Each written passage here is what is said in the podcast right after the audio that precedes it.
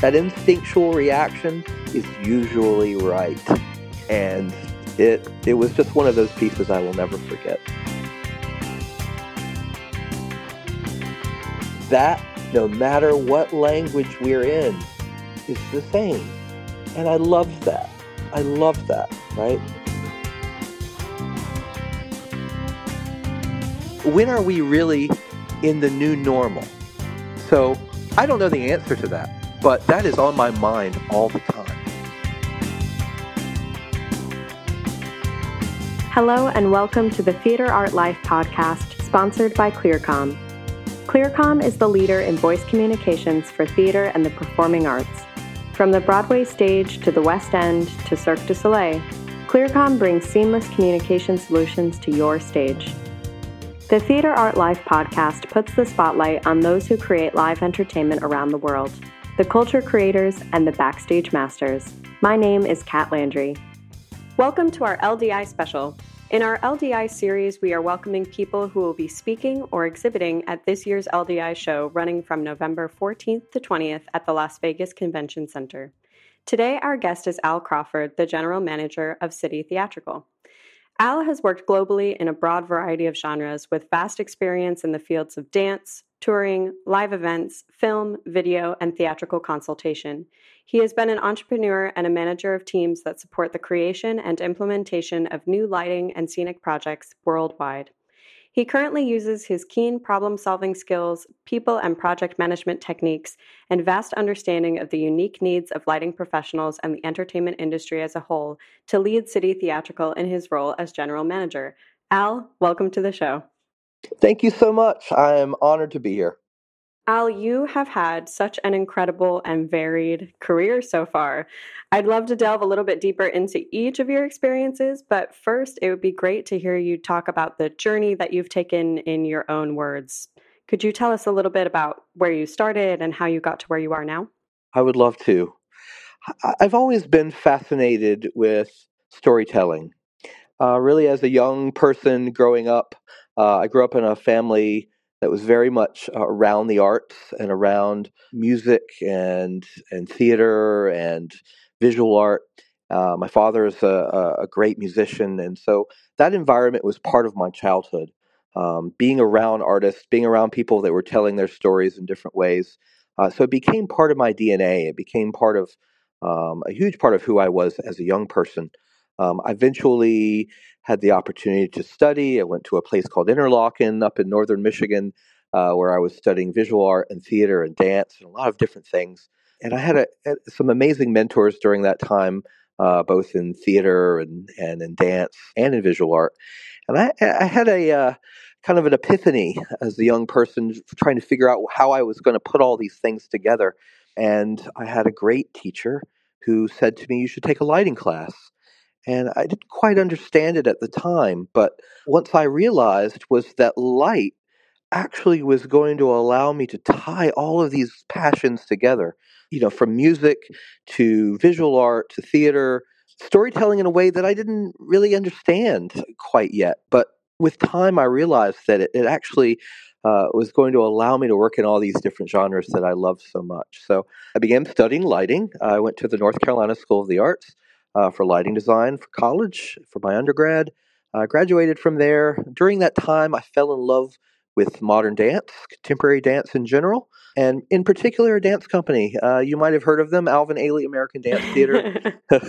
uh, I, yes. you know, I saw them. Like, great, I saw them in New York, and I was, I was literally thrown on my back. I'd never seen anything with that level of clarity, production value, uh, dedication on every every turn from the from the dancers to the music to the presentation in general. I just I had never seen anything like it. So, you know, in the process of becoming uh, a lighting artist and a designer, I fell in love with dance, and um, you know, I thought, how how do you know who does that? Who gets to travel with them? Um, and so as I learned more and more, I realized that that was a company I thought would be really comfortable for me, you know, a place that I would be passionate about. Maybe not comfortable uh, quite, quite at the beginning, but so I uh, worked really hard to learn as much as I could about the company, about dance in general, about lighting design for dance, tried to get as many opportunities as I could. Uh, and then eventually, when I moved to New York, I started working for all the the past dance LDs that worked for Alvin Ailey. And so I would get as much experience about the Ailey company as I possibly could. So if I ever did get an opportunity to apply for a position, um, I might be as prepared as possible. So in oh, 1998, I was working at Glimmerglass Opera Company, assisting uh, a dear friend of mine now, a gentleman named Jeff Harris, who was the lighting director at Glimmerglass and New York City Opera for years, many, many, many years.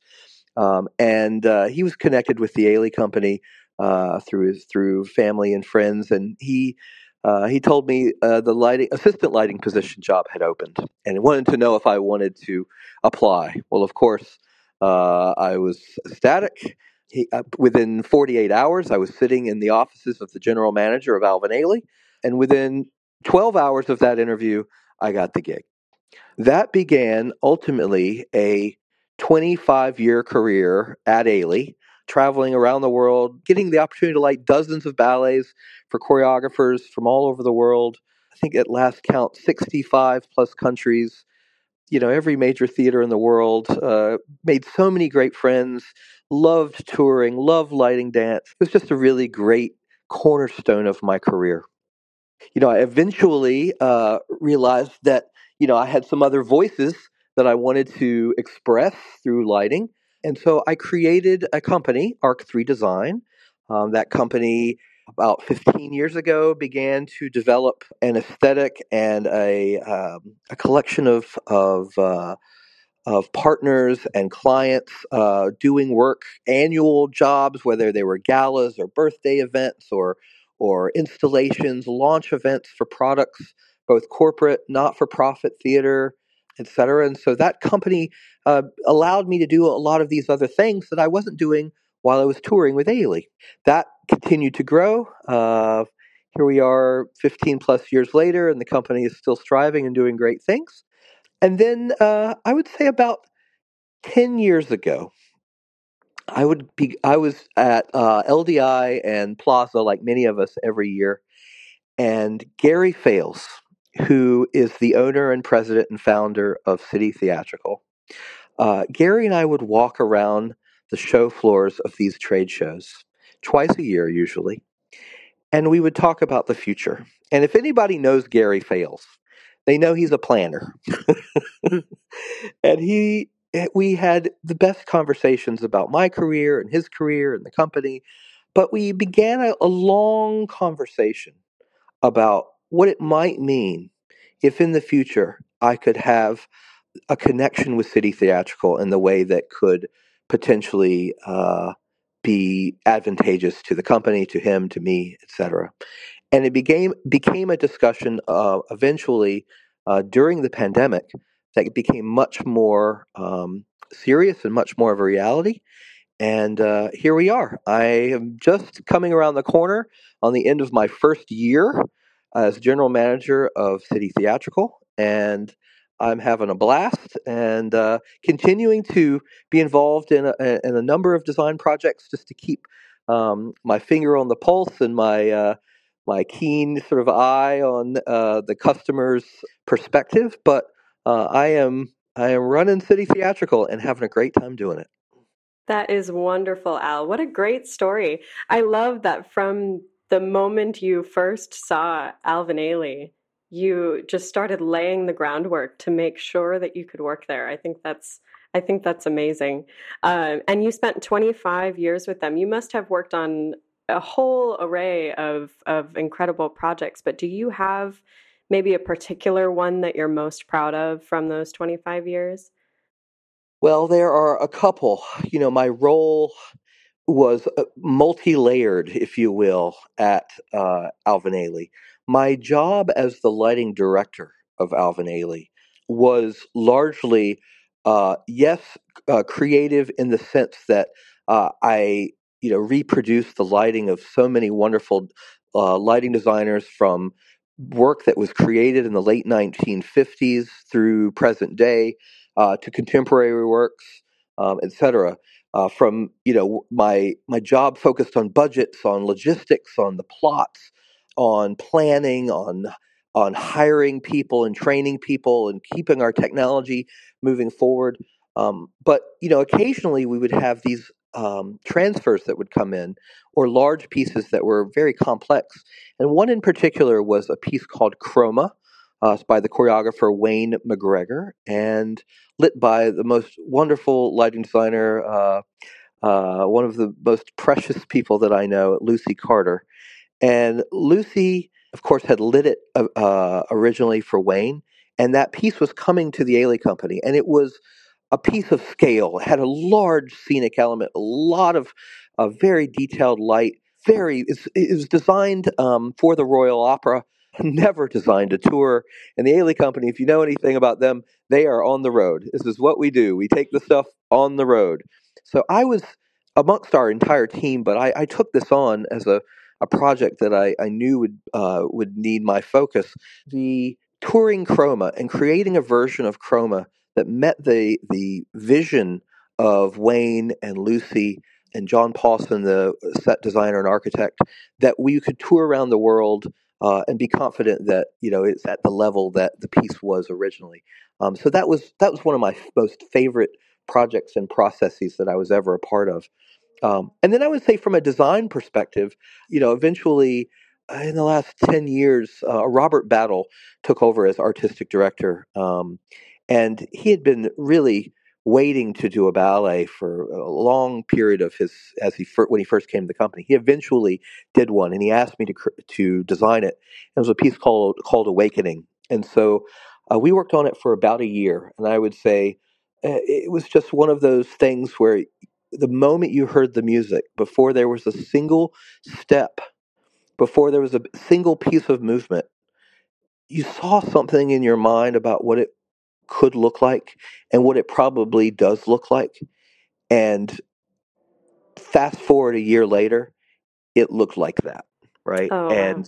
sometimes all those pieces of the puzzle just are super clear in your mind. You have the ability to collaborate, you have the ability to, to, to think about it in different ways. But you know, those first, that instinct, that instinctual reaction is usually right. And it it was just one of those pieces I will never forget. So awakening. That's a great piece of advice too. Follow that first instinct, right? You mentioned something that I find very interesting, and that as a lighting director, you're working on projects that may have originated from the 1950s all the way up to modern day how do you find the process of maintaining the artistic integrity of a show that may have originally been designed without the technology we have today that um, may have been designed using all conventional lights for example when um, today you might not find a high percentage of conventional lights in most of these touring houses? What what is your process like for a show like that? Well i will say the ailey company luckily uh, understands where they came from and respecting the past and looking into the future of what the company can look like or how it how it is presented to the world. And they're not you know they they are respectful of that past. And so as lighting directors and still to this day the existing lighting directors they're more archivists than they are technicians or lighting designers right? They they are more attuned with museum uh, historians in many ways. And so so incredible amount of work goes into uh, studying the plot, studying the fixtures, watching videos, uh, talking with the choreographers that might have been there, talking with lighting designers that might still be um, alive that were a part of pro- the processes then. Uh, we're very lucky to have had and still have some of those folks with us from the 50s, 60s, and 70s. Um, and the Ailey Company invests in touring with that conventional gear, Lekos oh, okay. with lamps, you know, par backs, right? Now, yeah, uh, I don't know if you know Al Rodella at Four Wall, and Four Wall's been supporting uh, the Ailey company for years and years and years and supplying the equipment uh, that they rent to to them. But Al Rodella used to call us the Antique Roadshow because we would tour, you know, still to this day, it's Lekos and dimmer racks and um, okay. par backs and scrollers, you know, and so and it takes you know hanging on to some of that gear to be able to cre- create accurately the same quality of light um, right and right and i'm not afraid of the future Uh, and, and, in many ways, you know, now what I'm doing is at, at City Theatrical is being able to uh, try to, in some ways, predict the future through my own sensibilities, my relationship with my customers, and seeing, you know, how will how, what will be the tools of the storyteller of tomorrow. And so it's a great it's a great quandary to have gone through that experience with the Ailey Company, knowing and and going through that experience of maintaining, supporting, uh, protecting lighting design in that way, uh, and now then being in a job where our job is to dream about what's possible for the future. You know, so it's a it's a lot of fun. So, and now a note from our sponsor. The Theater Art Life podcast is proud to be sponsored by Clearcom. Clearcom is the leader in voice communications for theater and the performing arts. From the Broadway stage to the West End to Cirque du Soleil, Clearcom brings seamless communication solutions to your stage. You can find them at clearcom.com.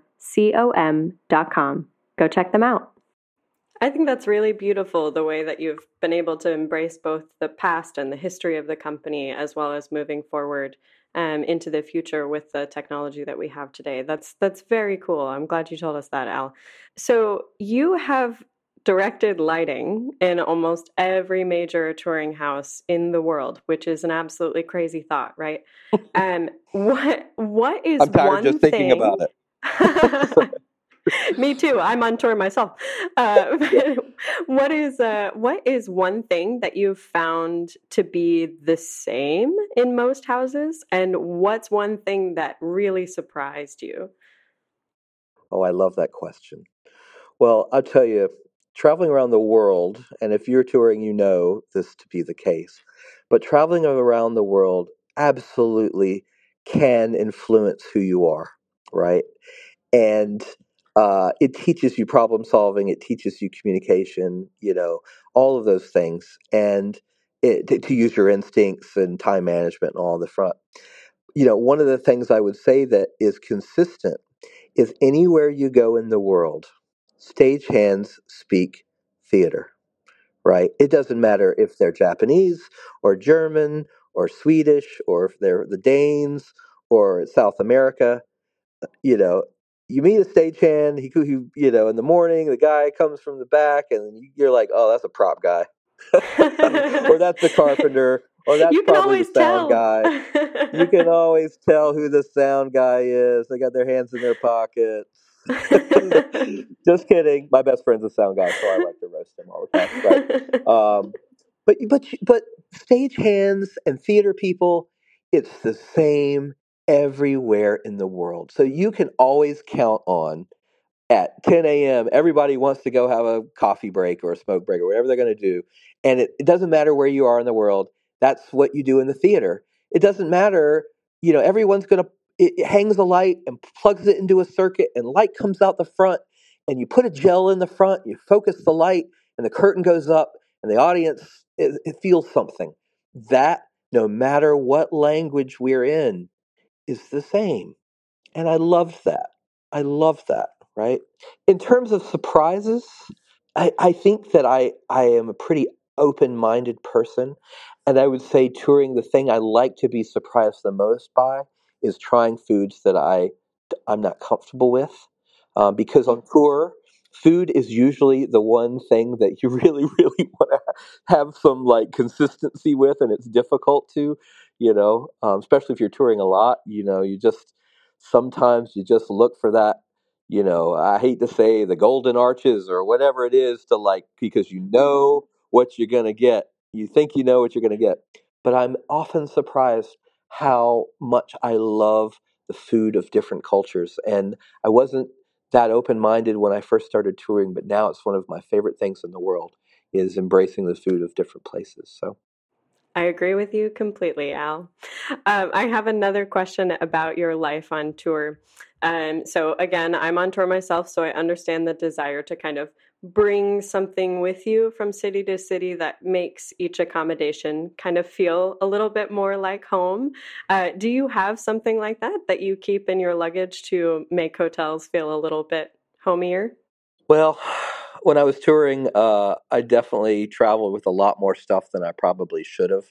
I was very lucky to have, you know, like a condo road box uh, that I, you know, kind of took around the world and could keep all my sort of favorite things in. But you know, I I like to sleep with cir- like some level of air circulation, uh, and and the sound of a fan. I grew up as a young person with a fan in my room, and so that sort of white noise. Um, is something that I would always need in hotel rooms because everywhere you sleep, there's different sounds in whatever city you're in, whether it's the air condition or, you know, the people next door or whatever it is that's going on. Um, and so I would travel with a fan, and I would have a fan in my you know storage overseas, so that my, the 220 volt fan was there ready for me when I came overseas, right? Um, and so you know every every room I would go to, I would always have a fan and plug it in, and and uh, and have that no matter what. So it's the little things that provide some consistency, some comfort, right? So you founded your company while you were on tour, correct? I sure did. yeah, can you tell us a little bit about what it was like to to start a company, to manage your company from the road? What was that like for you?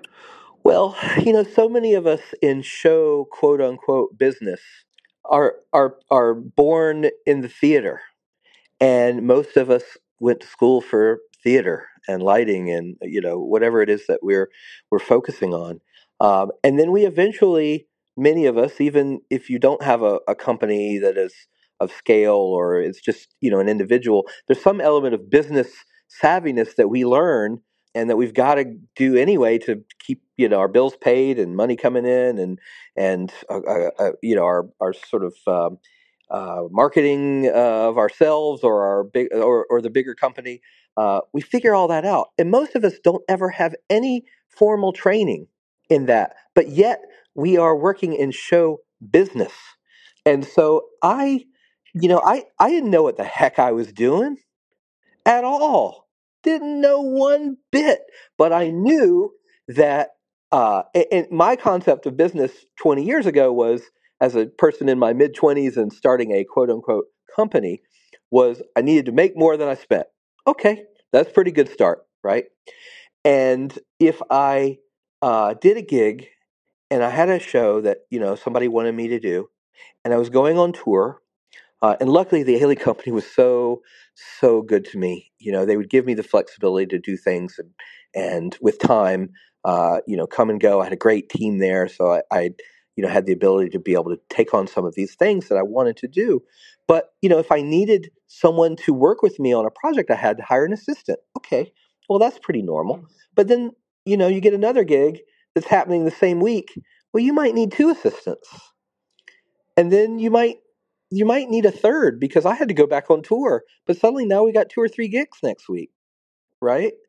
And then, wow, okay, who's going to write the check for these people? Who's going to chase mm. chase the money, right? Who's going to go and make sure our client pays us? So the business began to formalize, not because I knew what I was doing, but because out of necessity. Right. Right. Right. And then I eventually, you know, tried to understand what it is that I was doing and, and had some really great partners that helped me with the business side of things and the company started to strive and, and grow. And so, you know, but most of us start a business, our businesses of us uh, in show business with no clue what to do. Certainly didn't learn it, you know, in lighting school, right? And uh, and so, you know, I um as that grew as I was on tour, I, I got you know, it was hard, but it did grow, and I had a lot of clients that became very loyal uh, and consistent. And you know, people ask me, young people, so well, how do you how do you know uh, that it can be a business? Well, I started doing things that were not one-off shows. I didn't do a lot of theater. I did a lot of experience theater, social theater. So birthday parties, billionaires' birthdays, bar mitzvahs, weddings, memorial services, believe it or not, mm-hmm. galas, fundraising galas, product launches. These are all things mostly that happen annually. And what I started realizing was that gig's going to come again next year. because I, you know, I guess I did pretty good. They called me again, and then they called me again, and then when you get about, you know, a dozen companies that are all doing two or three gigs a year, and those two or three gigs are happening every year, well, then you can forecast. You can actually look at your year and say, okay, well, this is what I think the company has the potential to make in that future time. And you can actually plan for things like insurance and studio rent and salaries and mm-hmm. and um, I realized that I couldn't do that for me the choices that I made as well as a lighting designer working on in theater and uh, I made that choice to develop that business for that kind of work because I knew that I could you know grow that I was passionate about it but I knew I could also grow the business and make a make a living doing those kinds of projects, right? So that that's kind of it. And then it just you know kept going, and you know I I've been so proud of people who have come into my circles either through my menteeship program or associates and assistants that have worked with me, and then with time eventually go on and become their you know their own selves with their own companies and do other things. And it's been great to see the successes of people who have. Uh, spent some time in my circle, however long it was. Right? Wow.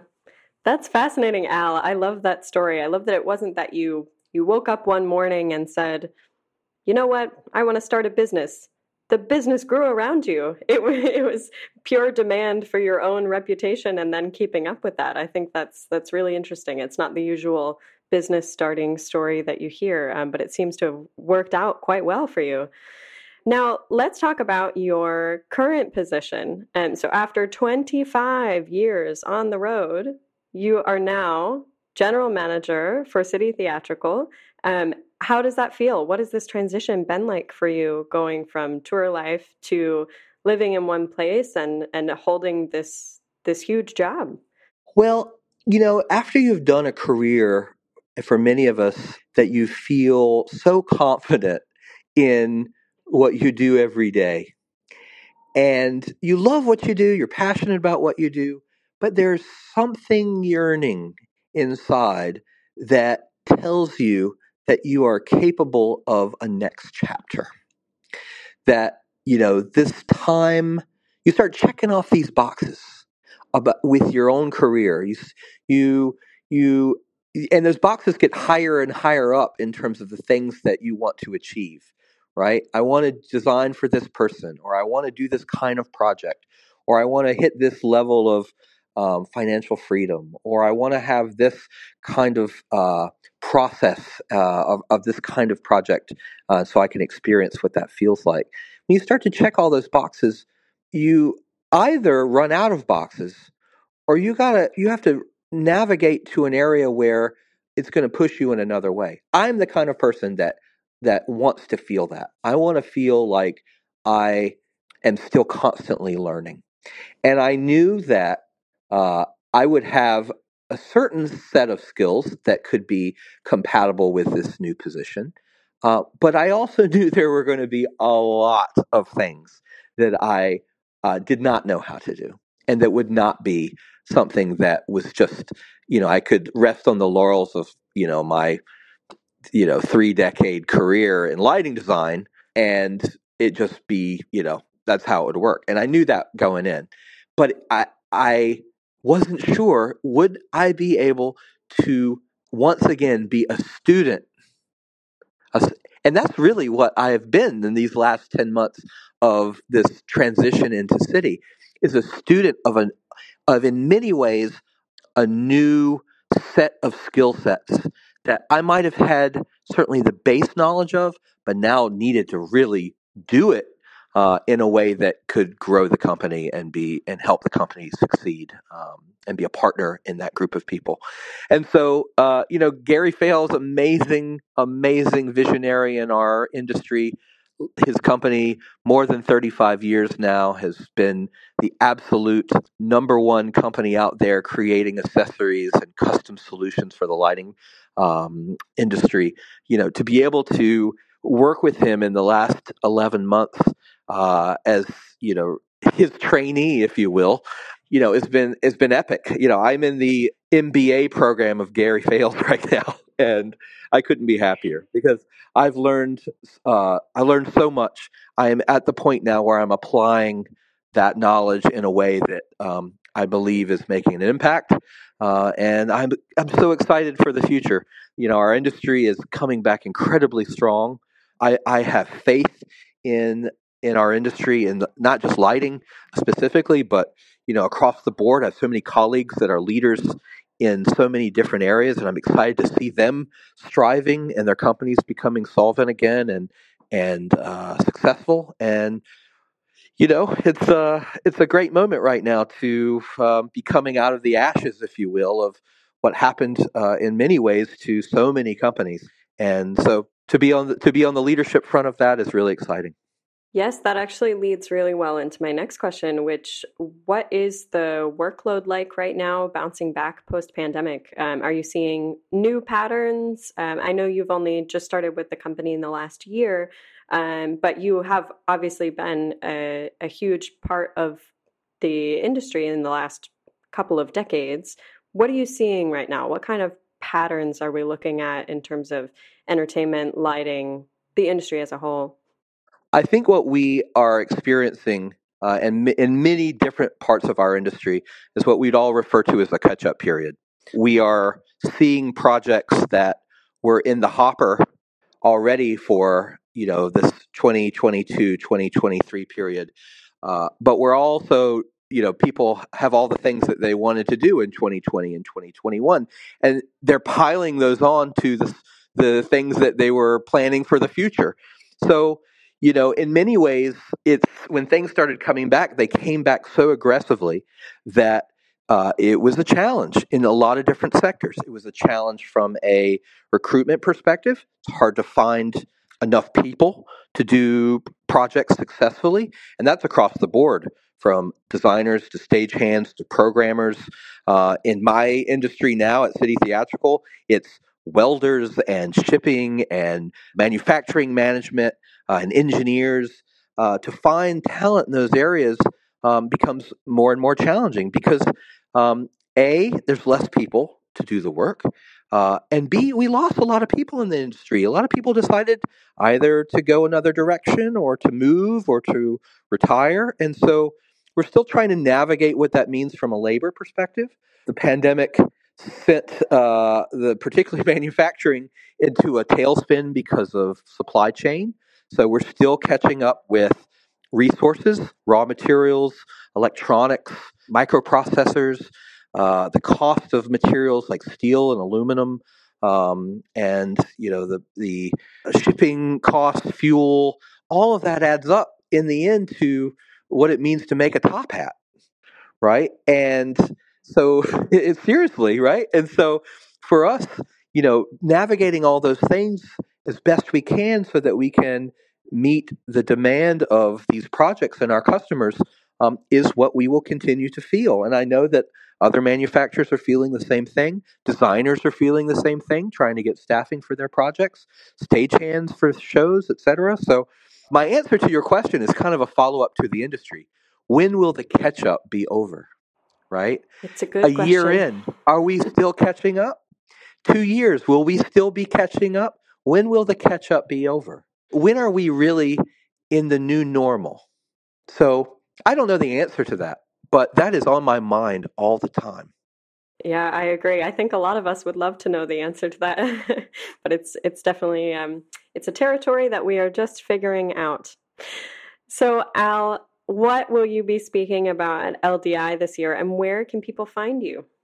I'm so excited for LDI. This is going to be a really great show this year because I do believe that it will be the show coming out post pandemic that everyone's coming to. I re- I see already lots of manufacturers who uh, did not come last year will be coming this year. I know a lot of designers and colleagues. It'll be their first year back. Um, so I'm so excited to see old colleagues and new colleagues really at what will feel like in many ways a reunion of our industry. Uh, in our booth, which is booth 730, uh, super excited to be able to talk with customers, new and existing, about what we're doing at City Theatrical from solutions in electronics beam shaping, some of our um, LED tape products that are uh, being engineered and designed for other industries other than just theater, like architecture, film and television. Uh, we have some new high CRI projects, which I know our film and TV friends are really asking for, and we, we know there's demand for it, and so we uh, are making sure that we have those offerings. Our multiverse wireless DMX has been embraced by industries all over the world. Uh, we're seeing the largest right now, as you know, the largest wireless DMX uh, show in the history of theater, Awakening at the Wynn. Uh, just embraced our multiverse technology, and we are so proud to have been a technology partner on that show, which recently opened. And so we're going to go yes, go. Congratulations! yes. So so uh, so happy to have been part of that um, in our own way, and uh, you know, uh, just wanting to to get the word out about how people are using our technology, uh, so that more and more people can embrace it, and uh, we can be their extended production partners, just like the rest are. So uh, it's going to be a really great time. We've got a great team coming from our company that will be there that can be experts in all different kinds of things uh, that we offer. And so, super excited to see everybody. Oh, that sounds great, Al. Sounds like it's going to be an amazing reunion for everyone. Uh, we have two questions that we end every podcast with that I'm going to ask you now. Number one is What is the best part of your job or the industry as a whole? The best part of my job for the industry as a whole is my relationships with people. 100% the thing I've loved the most is all the people that I've gotten to meet around the world that I have either become so close with for from a, either a personal or a business perspective, but what you become are trusted partners, right? I have people I trust explicitly all over the world. If I need to have something happen or I need help with a with a project or I need perspective or I need uh, a technical solution, I absolutely know who I'm going to call. And I'm confident that I have a group of people around the world that will call me when they're looking for that too, right? So the, that kind of true trust in your relationships with your partners around the world in this industry is the thing I love the most. It's a great feeling for sure. And if you were to change one thing about your job or the industry as a whole, what would it be?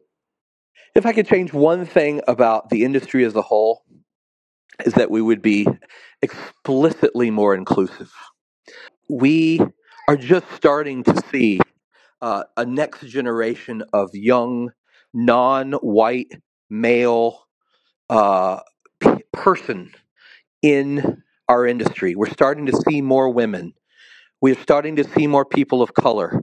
We're starting to see people um, that have different backgrounds, different experiences, uh, come with different perspectives. And I believe, uh, as a you know a 47 year old white American male, um, that in many ways I have uh, I've been dealt a series of cards that is easier than others. And I know that there are plenty of opportunities that should be given to a larger group of people. I try to support that in the programs that I've had personally through my internship program at ARC 3, you know, my relationship with the Gilbert Hemsley uh, lighting programs, uh, now the uh, Studio School of Design. Uh, everywhere and every program that I'm a part of, we talk about inclusivity and uh, having a wider range and supporting a new group of people coming into this industry. And I think it's so important. And it is written in bold, in large letters on my board in my office at City Theatrical. And uh, we're successfully already doing that at City in the last year. And I could not be more proud, and it will absolutely be a part of my culture at City for the rest of my career there. That's great. I could not agree with you more, Al. Thank you so much for taking the time to speak with us today. I appreciate it a lot. And um, go and see Al at LDI with City Theatrical. Uh, thank you, Al, very much. Absolutely, my pleasure. Thanks for having me. Theatre Art Life is a global media site for entertainment. Memberships start at only 38 US dollars per year. You can have unlimited access to our daily published articles, including entertainment news and the writings of active industry professionals, ensuring that you are always up to date on the global happenings in the world of entertainment. Become a part of the international entertainment community and join us now at www.theatreartlife.com.